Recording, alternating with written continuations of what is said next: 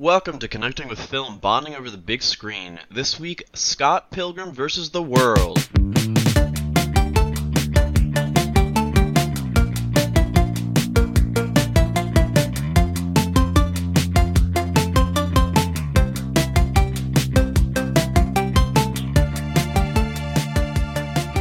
Welcome to Connecting with Film, bonding over the big screen, a short weekly podcast where we choose a popular film to break down on a thematic level.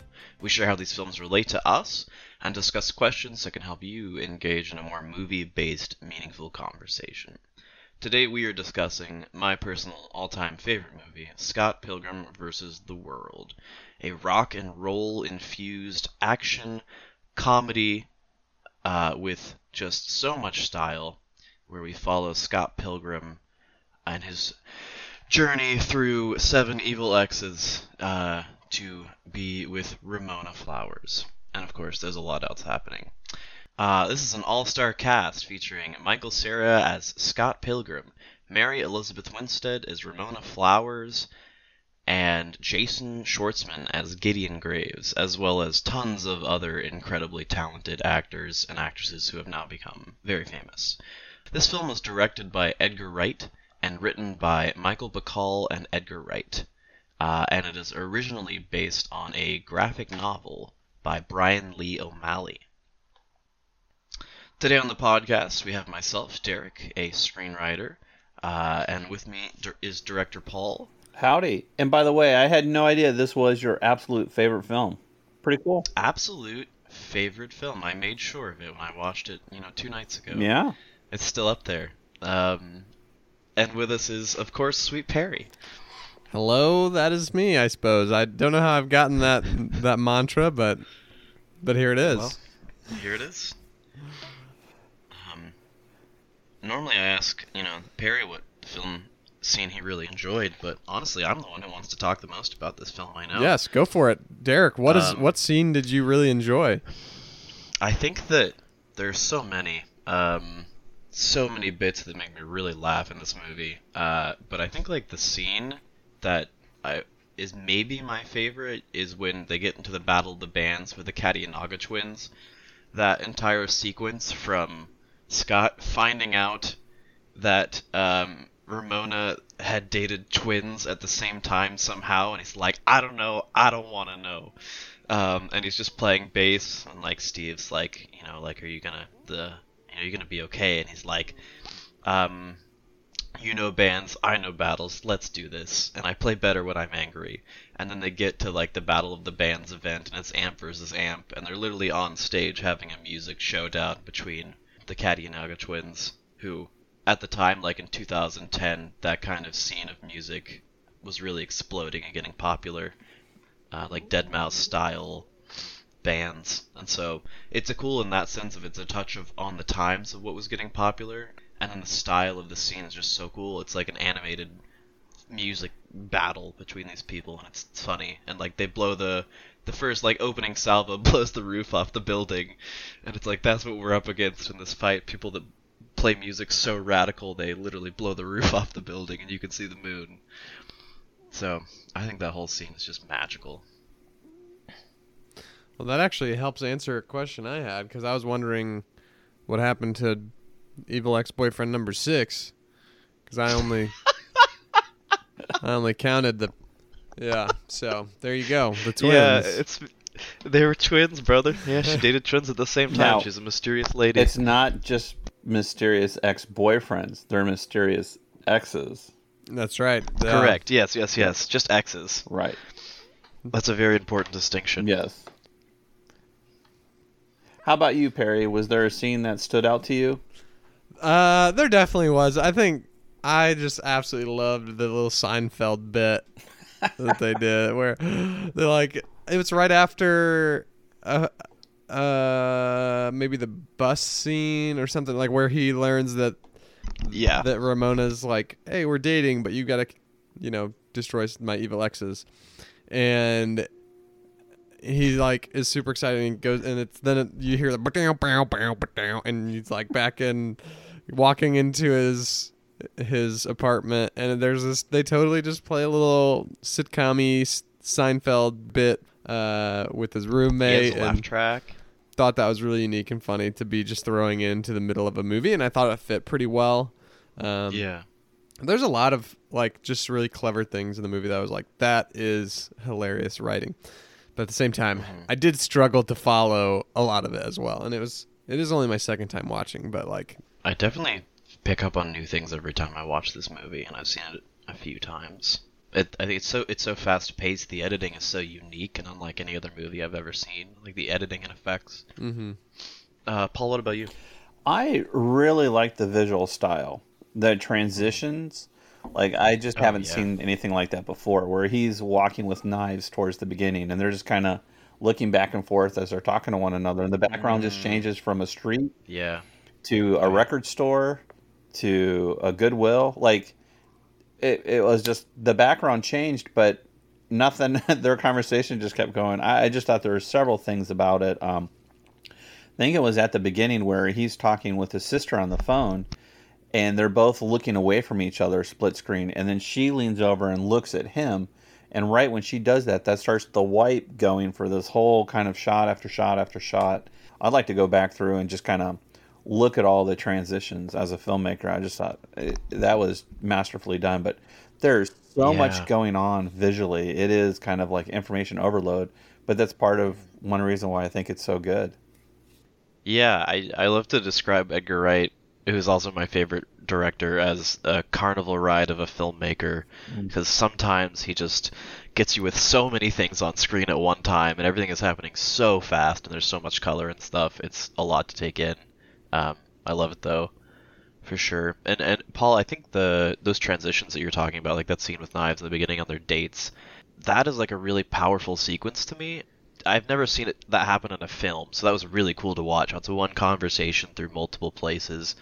Uh, but I think it's really showing how Scott is just kind of drifting through life in the beginning of the film. He's kind of a, a deadbeat, I guess you could even say. Um, I think he's he's pretty hurt from the past thing that has happened and hasn't really gotten over it and hasn't really figured out what he wants for himself yet. The that editing just like shows that like he starts dating knives and it's nice for him just to have somebody to talk with and hang out, somebody who's interested in him. It's not really a what I think most people consider like a romantic relationship, and I think that Scott isn't really seeing it that way too much either, um, which becomes a problem clearly later on. But it just it beginning with the editing and like the way that it's done, it really feels like such a feeling of kind of just being lost in life. Really good point. Good point. What were what were some other thank you, Paul. What were some other like kind of themes of the film that you guys saw going on throughout? Well, I I was trying really hard to like find some really good applicable themes. Um and you know, there's they're definitely there, but I was struggling to like put words to a lot of them just because of I love I love this Perry. I love the way you react to films and how different it is to me. like I don't know. It, to me, the the most relatable theme is like, well, first of all, it's it's all like very high schooly. So that's it's through the lens of like what's important to a high schooler, like in terms of like dating and and this. well, just one person's in high school. Everybody else is like college oh, age. oh, are they actually? Yeah. Oh. Scott's 23. Oh yeah, I forgot about that little. Yeah. yeah, right at the beginning. Yeah. Yeah. Everyone else is college aged Well, they. or b- beyond. Okay, well, it's still the, the the drama and and Yeah. like the idea of like him having to overcome a bunch to like, you know, he finds this he finds this girl that he's now uh, infatuated with, which I think is is kind of an improvement over girls that he's been just not really, you know, knives. He's like not really that into. It seems like, Yeah. but he's like infatuated with Ramona. But it's but then all of a sudden, okay, there's this like these huge barriers in the way of them being together. So it's like, is he is it worth it? Um, is what he's pursuing worth it? That question happen comes up a few times, pretty much after each Evil X, like you know, Evil X number three, four, whatever. Like he's like, oh, I don't know if this is worth it. Like, is there any? Is, should you just tell me right now about all the other ones? Do they all have like some supernatural ability? Like, you know. Yeah, he's so mad. Yeah. I think there are some really some really cool themes in here. Just thinking about what's going on and what's happening, and I think uh, if you're going to find purpose or meaning in your life, and if you're going to have a, a driving force, you need to to deal with your past and find a group of people Yeah. or find another person where you can share even the baggage from your past. I thought it was interesting how they really were able to connect after they learned all the crud about each other, all the stuff they were trying to hide at the beginning. And yeah, there is a line in there too about is it worth it? Like is she really worth pursuing going through all this? And that's a that's a good question just as we enter through life is you know what we're running after, what we're going after. Is it really worth it? And then do we have a, a place or a community to where we can bring up stuff from our past and, and acknowledge it and look at it? Because if we ignore our past, uh, then we really can't move forward. Yeah, I think that's really true, Paul. Derek, what about you? Let's hear it. Um, well, I think I the overarching kind of plot for me on a thematic level is is kind of like obviously, and, and I'll get this out of the way. It's not good that Scott cheated on his girlfriends, um, and we don't approve in any way. But now I will go on to talk about Scott from an empathetic point of view. I think the first time I watched the movie Perry, I was like, "This guy's a tool. like, why would I? Why would I like this movie? This guy sucks." He like is lame and then cheats on both his girlfriends. Like, what the heck? Um, and then I think once I watched it again when I was a little bit older, um, I, I understood a little bit better of what the story is, is really about. Um, for me, I've been thinking a lot recently about like things that I want in life and things that I want to do, and a lot of that I think is um, is based in also going through like things that have already happened and like figuring through that kind of stuff. Um, and like clearly Scott has like a wound from his ex to to go over, as Paul was saying. Um, but I think it's keeping him from like kind of figuring out what he wants. Um, and then he finds something that he wants, and uh, just like in real life, has to fight for it. Obviously, it's a much more overblown thing because it's evil exes who are trying to kill him, and it's incredible action. Um, but eventually, he ends up having to fight for what he wants. Um, and it's kind of similar to 10 Things I Hate About You, that moment where, um, what's his face tells, uh, Heath Ledger tells Joseph Gordon Levitt, like, is she worth it? You gotta fight for it.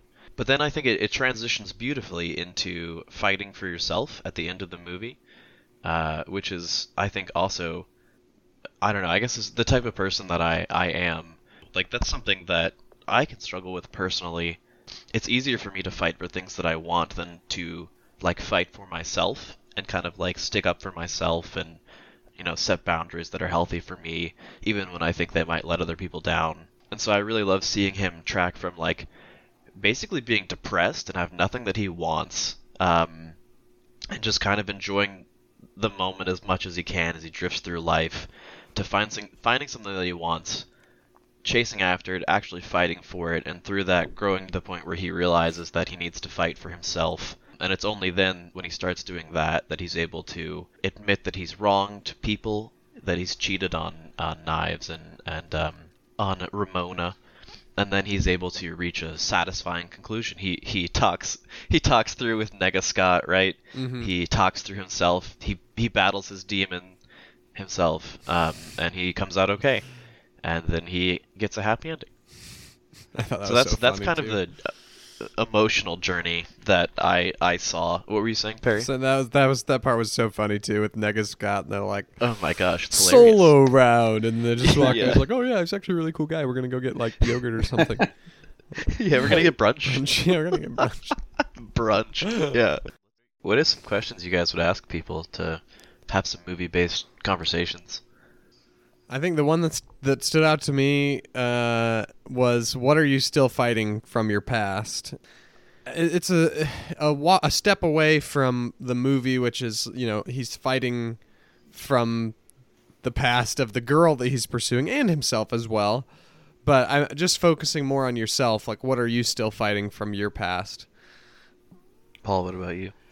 Um, has there ever been a time where you had to tell the person you're dating about an ex And how did that go?